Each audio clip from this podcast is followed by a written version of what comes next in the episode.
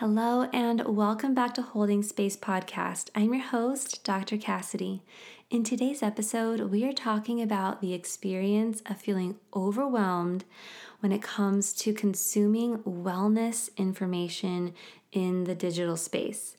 Now, you and I potentially got connected initially because maybe you follow me on Instagram, and now you're listening to this podcast episode, and I am so grateful that we got connected that way.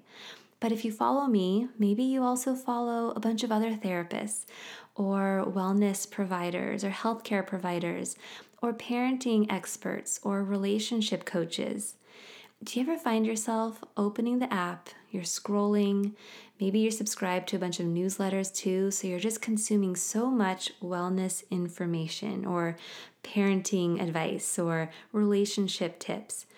And do you ever find yourself actually leaving all of that feeling more overwhelmed than you did beforehand? If you can relate to this sort of overwhelm and overload, you are not alone. I experienced this, and I know so many others do as well. So in today's episode, I invited my friend and colleague, licensed marriage and family therapist, Whitney Goodman. Hey, you might follow her on Instagram at sitwithwhit. And we are talking about the experience of wellness overload, being so overstimulated and overwhelmed by all of the content that you are constantly receiving and taking in. So in today's episode, we talk about this experience. What are some of the red flags or signals that you might be actually experiencing wellness overload or wellness overwhelm? We also talk about ways in which you can set some really tangible and healthy boundaries and intentional boundaries, and also the role of and power of rest and creating margins in your day and space where you're not consuming in more information, because you know what? You are already enough. Growth and healing are such beautiful parts of the human experience, but experiencing and engaging in growth and your healing journey does not mean that you are not already enough just as you are. Let me say that again. You are enough just as you are. And my hope with today's episode is that you leave feeling empowered to grab back onto the reins of your own wellness, growth, healing journey, and that you can really have intention when you step into the space of consuming more wellness information, even when that means you're receiving it from me. Okay? I'm serious. If you ever need to unsubscribe from this podcast or mute me on Instagram because it's just not serving you in that season of your life or in that moment, or it's just adding to the noise, permission granted. All right? Okay, I'm so excited to share this conversation with you. So let's jump in.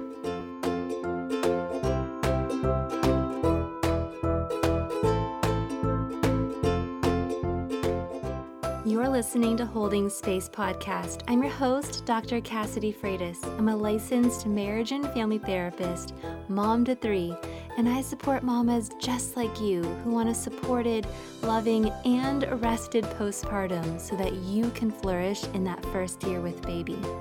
In this podcast, I'm sharing my conversations with perinatal experts from around the world and with parents who've been through it. While I hope that this podcast is supportive to you, it is not a substitute for seeking help from a licensed health provider. I'm so glad you're here. Let's dive in. Hello, Whitney. Thank you so much for coming on the podcast. I am so excited to have today's conversation with you and to share it. How are you doing? I'm doing good. I'm excited to be here as well. Okay, so first, some context for those who might not know you or your work. Can you share a little bit about you, the work you do, and the driving force of the work that you do? Yeah, so I'm a licensed marriage and family therapist in Miami, Florida. And I mainly work with individuals and couples that are having relationship issues. I do a lot of family work as well, so family dynamics, boundaries, things like that. And I just love learning about people and helping them have more fulfilling relationship dynamics. And that's what keeps me going with what I do. I love it. And you were one of the first therapists that I connected with on the Instagram.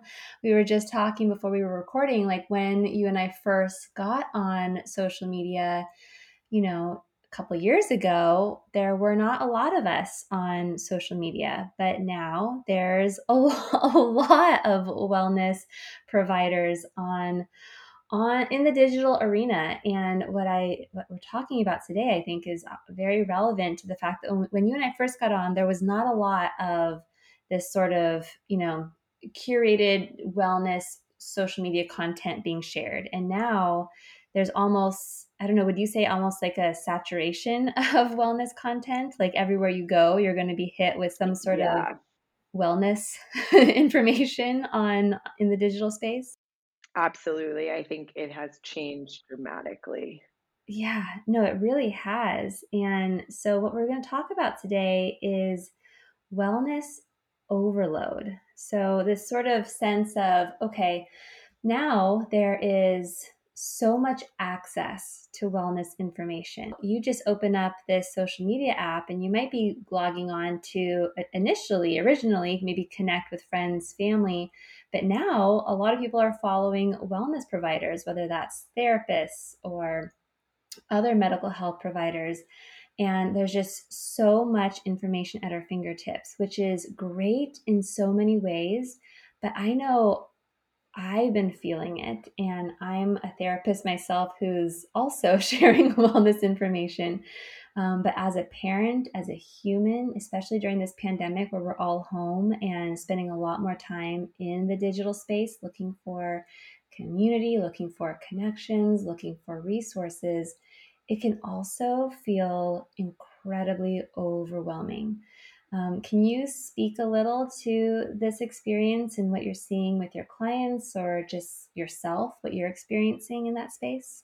Yeah, absolutely. So something I noticed recently was a lot of my clients were coming in referencing things that they had seen online and even mentioning like, I think I have this, or I saw this post and it made me feel this way.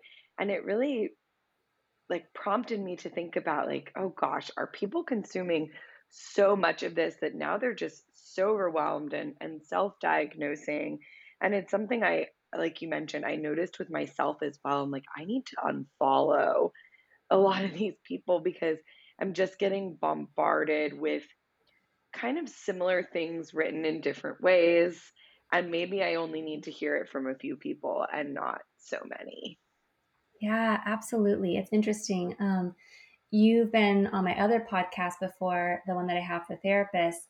And, you know, we were talking there about therapists showing up on Instagram. And I think one of the things that we talked about there was, you know, yeah, everything's been said and done before, but it hasn't been said by you, right? And so that's a way to feel inspired as a therapist showing up on social media.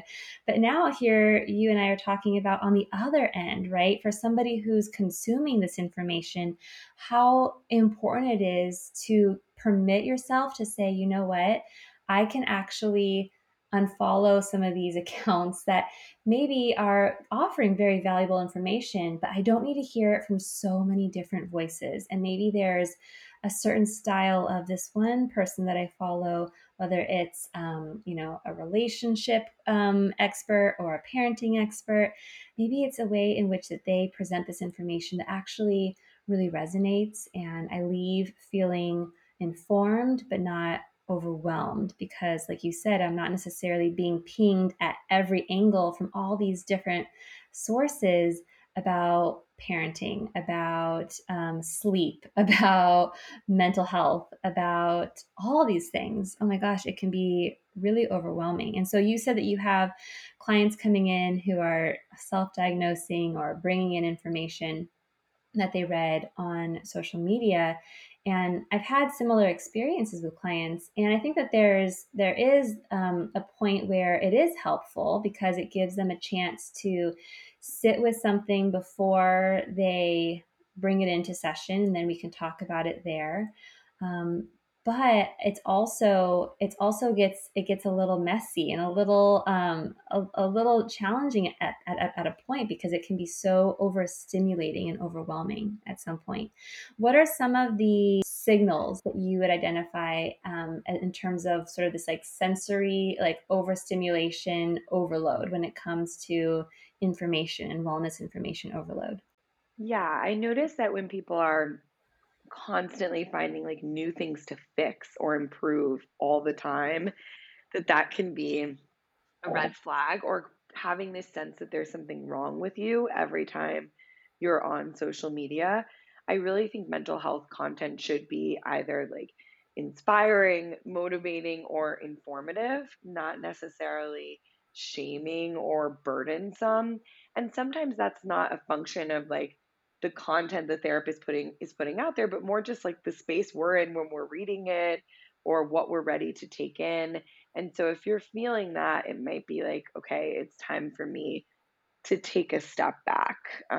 Also just the overall feeling of overwhelm, like when you're scrolling through Instagram and you leave it feeling worse, that is a sign that something might need to be edited there. Yeah. Yeah. So what I'm hearing from you is there's both sort of maybe taking a pause before you even open the app to kind of see what sort of space that you're in. I know that for me, there's been plenty of those moments where I've had a maybe particularly difficult moment with my children, or me and my partner just are feeling really disconnected. And I call it sort of like shame scrolling. Like I just sort of like, I'm in a puddle of feeling not so great about myself, maybe because of how I responded to my kids. And I just need a break. So I go to the bathroom and I open my phone, and now I'm sort of scrolling in hopes to just kind of not feel, maybe numb, escape a little bit. And maybe also to connect. I think that shows up as well. But then I'm not in a great space, and now maybe I'm either being exposed to maybe an influencer or friends like curated highlight reel, like what they're choosing to share, right? And that typically is not those harder moments, and or now I'm reading and being exposed to and consuming a lot of content and information from, say, a parenting coach or a parenting expert or a relationship expert. And my gosh, sometimes that can be inspiring, like you said, but sometimes in those moments, especially when I'm in that space, it can just actually make me feel worse. Like, ugh, I should be responding this way, or this is how I should be engaging in this sort of more gentle parenting like approach, and what's wrong with me. And I'm a therapist that's also creating content for social media. So if I'm experiencing this, I can only imagine what others are experiencing. So there's sort of taking, what I'm hearing from you, taking that pause before you even open up the app. And then there's the reflecting after, like when I'm reading this information, do I leave feeling, like you said, inspired, educated, seen, like I'm ready to take the next step to get maybe more support, or am I feeling worse? And those are some just really important signals to pay attention to. Absolutely. I think there's also the option to like, I will save things a lot. And maybe say like, I'm going to go back and look at this later because I find it really informative and I want to see it, but not right now. And there's also, I have some accounts that like I mute, but then on days where I'm like, you know, I really want to see what they've been sharing because I'm in a place to learn about that topic, I'll go to the page. And so there's a lot of ways to like orient yourself around the content that isn't so like you have to take it in when it shows up in front of you. Yes. Oh my gosh. That I do the same thing. And like you said here, like I'll mute an account that I actually find very, very helpful, but I'm just not in that headspace right now. Or I know that I'm feeling overwhelmed. And for me, sometimes those signals will be sort of a you know, in my mind, I'll have the thoughts of like, what's wrong with me, or what's wrong with my kids, or what's wrong with my partner, or maybe it's just that season of life. Like if somebody is, for instance, following a postpartum specialist on social media because they have a child or they are hoping to get pregnant. But then they're going through a fertility journey and constantly seeing those posts, it might be either knowingly or unknowingly be very triggering. I mean, and sometimes we recognize it and we just have to like, we either choose to unfollow or choose to mute and come back to it. But sometimes we don't even realize that we're getting hit with these little reminders of something that's painful. We leave the app feeling worse and we're not exactly sure why. So I think what I'm hearing you say and what I've been trying to do myself is just be more mindful of when these things come up, to acknowledge, okay, this doesn't feel great and why, and what steps can I take to protect my energy? Because I don't know about you, Whitney, but I've been feeling a lot of fatigue lately. I think that part of it is the pandemic. I think part of it is I'm postpartum, so I'm tired. But I just think in general, there's just so much more happening, not in the real world with real people connections, but in this digital space. And it can be really exhausting. Can you relate to that? Yeah, totally. There's so much demanding our attention. And so much that is a big deal and deserves our attention online that I think you can sort of get into this spiral too of like, well, I need to pay attention to this issue, or I need to learn more about this, but I just don't have the bandwidth. And I agree with you that I think that has a lot to do with the pandemic, of course. And then also the fact that we're just spending so much time online, much more than we may have been otherwise. That's where I know a lot of my clients, people I know, are getting the majority of their connection is through these spaces. And it's not as fulfilling sometimes. No, it really, I think that it's wonderful that we have the opportunity to connect digitally with each other, right? But a lot of times these connections, especially if you look at social media, these connections are not always happening in real time, right? And meaning like somebody could leave a comment or send you a DM and then you get it later and then you respond then. So we're not getting these like in the moment face-to-face connections with each other. But also there can be a lot of negativity that can also happen in the digital space, because it's, you know, we're not with each other. It's not like chatting with your neighbor that maybe has different views than you do, but this is also somebody who you might rely on to come over really quick to watch your kids if something happened, right? Like we don't have that same level of in-person, neighbor connection, but it might be someone that you are connected to digitally. And it's just, it can be such an easier space for there to be judgment and losing sight of humanness, right? It's so much easier to dehumanize each other in this space. And I don't know, I've noticed over the last year, it's just gotten a lot harder to be in that space and to actually feel connected to each other. Totally. People definitely, I think, don't have as many outlets for their frustrations or annoyances. And Instagram or other social media platforms can also kind of serve as that outlet. And then everything just gets jumbled together. It can be difficult to navigate. Yeah. Okay, so what can we do about this? Like we've identified that, you know, wellness information overload is definitely a thing. So if someone's listening and they can relate to this, I assure you, you're not alone. And this is a real experience that I think that, it was always a possibility, but now there's just so much more access at our fingertips. I think our generation is really having to navigate this in a new way in terms of information and wellness overload. So what can we do about this, Whitney? What would be some of your tips or suggestions of how to navigate this if you're identifying that this is actually something you are experiencing? Yeah. So first, looking out for the signs, right? Like noticing what is happening to me when I'm engaging with this content. Noticing is it happening continuously? Was it just a bad day? I think creating some awareness around that is powerful. And then moving into like, what do I want to do about this? So to reiterate some of the things we talked about, that you could unfollow somebody, you could mute them, you can save their posts for later. I also think it's helpful to pick maybe a couple of trusted sources, especially if you're learning about one topic, so that you don't become oversaturated. So I know I like to follow maybe 2 or 3 people that are talking about trauma, and maybe 1 or 2 people that are talking about postpartum, and not be following 50 people in each space. And sometimes when we're in crisis, we do that, right? It's like, I need to collect all the information.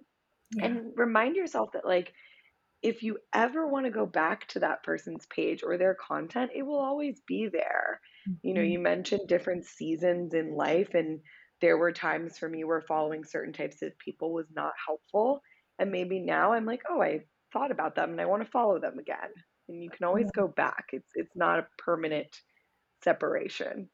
Right. But I think there is this sort of sense of falling behind or missing something, right? And I think that, there's also, and I think we have to keep this in mind a lot of times, that when somebody is sharing something on social media, there's potentially other things that they are also trying to share with you or to offer you, whether that's something that a product or something that they're selling.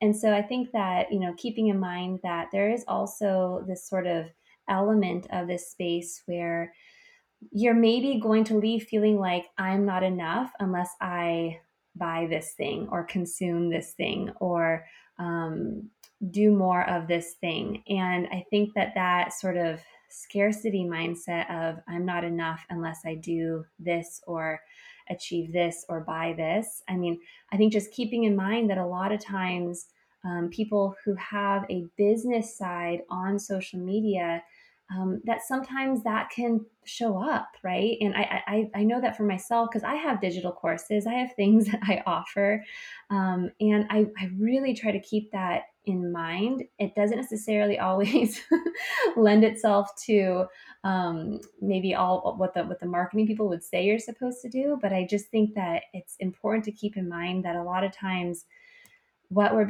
being shown is just little snippets in the hopes that then someone will invest more. And a lot of these investments are really wonderful investments, some of these digital courses or books or offerings. But I love what you're saying here about really allowing yourself to be picky about who you follow and when you follow them, and really honing in on which of these providers or people who are sharing wellness content, which of these really speak to me. Permitting ourselves to just follow those. We're not being bombarded with not just wellness content, but also a lot of marketing, right? And a lot of selling. And it's like watching a lot of commercials sometimes, right? But you don't necessarily realize that what you're watching or what you're consuming is also a marketing piece. Does that make sense? Yeah. And I think you're making a great point also about how we can kind of censor the voices that we take in is by looking at how that person markets to you. And I know you and I have both done work with therapists. And one of the big points that I think both of us try to push is not to make people feel like they will be inferior or lost or unhealed without buying your product. And if someone's voice or tone or marketing is coming across that way, that might be something to think about. Like, is this really something I want to be engaged in? And I think the marketing professionals, like you said, they're taught to create that sense of lack. That's what makes us buy products. Yes.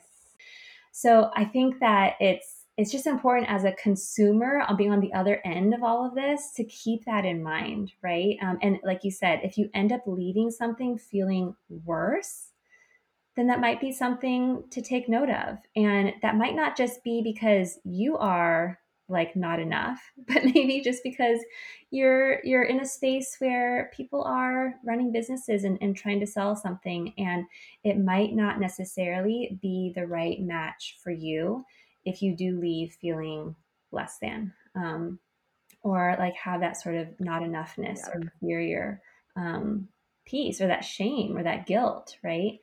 So I'm really glad that we're talking about this here. Let's talk about, if we can, Whitney, the power of rest. I think that another element of social media is it's built to keep us hooked, right? To keep you coming back for more. And it can be really hard to step away. And it's hard to even admit that. But I know for me, it can be hard to step away. And so the power of rest and how to reclaim like rest and just space and margins in your day and in your life where you're not consuming more information, right? And I think that in order for the information you are taking in, the helpful information you are taking in order for it to even like settle in and for you to process it, we need margins in our day. We need rest, right? For our brain to even be able to really take something in and process it. And so let's talk about the power of rest. What role do you see rest having in all of this? I completely agree with you that rest is necessary to integrate new information, right? So we can't just be constantly consuming and expect anything to fit or to stick around. For me, this really depends on the type of person that you are, what your day is like, your life, et cetera. So some people like clear boundaries of like, I don't go on social media or consume this type of content in the evenings or on the weekends or whatever. It's been helpful for me to also set time aside where maybe I do want to consume that stuff. So I like reading about things more in the morning than I do at night because it's harder for me to slow down. But also I think just listening to yourself in the moment, like we've been talking about, there's sometimes when I open up Instagram and I'm like, I don't really want to read a bunch of therapist stuff right now. I'd rather just watch some like funny videos on TikTok. And so I stop. And I think that's the most powerful thing, is just being able to not have all these big rules, but like listen to yourself in the moment and give yourself flexibility. That's meaningful rest versus it being forced. Oh, absolutely. No, there's a couple of accounts on social media that I have a private account that like I don't post anything on it, but I just use it so that like when I do want to get on the app and just like watch, like you said, like funny videos and just see like posts from my dear close friends that I, talk to every day. And I just want to see their photos of their kids. And I want to like catch up with them in that way. I have a like secret private account where I follow those things, and I do the same thing. It's very helpful. Yeah. I follow an account, hilarious humanitarian and humanitarian mom. Do you follow her? Yeah. Anyway, I follow her. Yeah. She like compiles TikToks, and they just like, they just make my day. So I will literally go on just to see what she shared, because I just want to see some of these TikToks that are of like animals and of like, old people dancing that are just going to like make me smile. And I think that account thing is great. Having another account, I think, is so great, because then you can just totally avoid any of the content if you're in a place where that needs to happen. Yeah. And that's a step that I had to take for myself too. And then I just think noticing for myself how automatic it is for me to want to just open my phone and check my email, because it's not just social media, right? Like I am subscribed to a variety of different email lists and newsletters and the news, right? There's just so many different ways in which we can be consuming information. And so for me, I just have to notice like that knee-jerk reaction to grab my phone And when I turn it on, like, what are the first few buttons that I want to press? It's probably my inbox and Instagram, and maybe checking, swiping over to see like some of the news highlights. And if I'm realizing that, like, okay, I just have not had enough margins or space in my day, or I am already feeling kind of stressed and I just need to rest. Like, I literally have to go just put my phone in another room and like in a drawer and just check with myself. And I think it's easy to get caught in the like little shame spiral there of like, what's wrong with me that I just keep wanting to open my phone? Like, oh my gosh, what kind of parent just is constantly on their phone when they're with their baby or with their kids or with their partner? Like, God, what's wrong with me? But what I'll do is I'll notice that part of me. I'll honor it as guilt, which, you know, is there to pop up and let me know when I feel maybe out of alignment with my values or something that's really important to me, like presence. And I'll just sort of recognize and thank that part for, okay, the way that you're sending this message might actually not be so helpful. It's kind of shaming, and that's not going to help me get back to the place that I want to be in. But thanks for the reminder. I'm going to go put my phone over here. Because I need a break. I need some margins. I need some space. I need some rest. And that's going to allow me to be more present with the parts of my life that I want to be prioritizing right now. And I need some space to integrate and process all the information that I am consuming. So let's go put it over here. And we'll come back to it later. You know, I think just even in that sort of space, in recognizing that we have this kind of relationship with our phones or with consuming more information with social media, sometimes that can be its own little shame spiral. So I want to sort of unpack that part as well. Absolutely. I agree. And I think that putting the phone away somewhere else is helpful. I also put mine on airplane mode sometimes. Mm-hmm. So there's another step to like getting on the apps. You know, yeah. Before to check myself is like, am I really going to do this right now? Yeah. And another thing that I'll remind myself is, you know, like for those of us who are parents,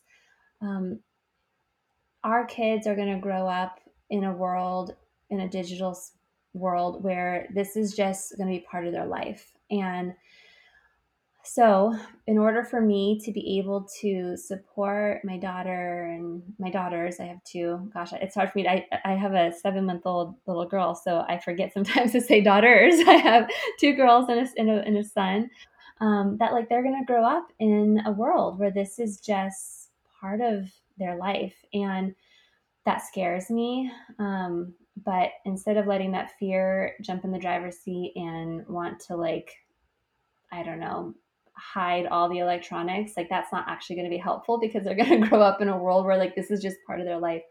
Instead, I need to work on my relationship with it so that I can help them.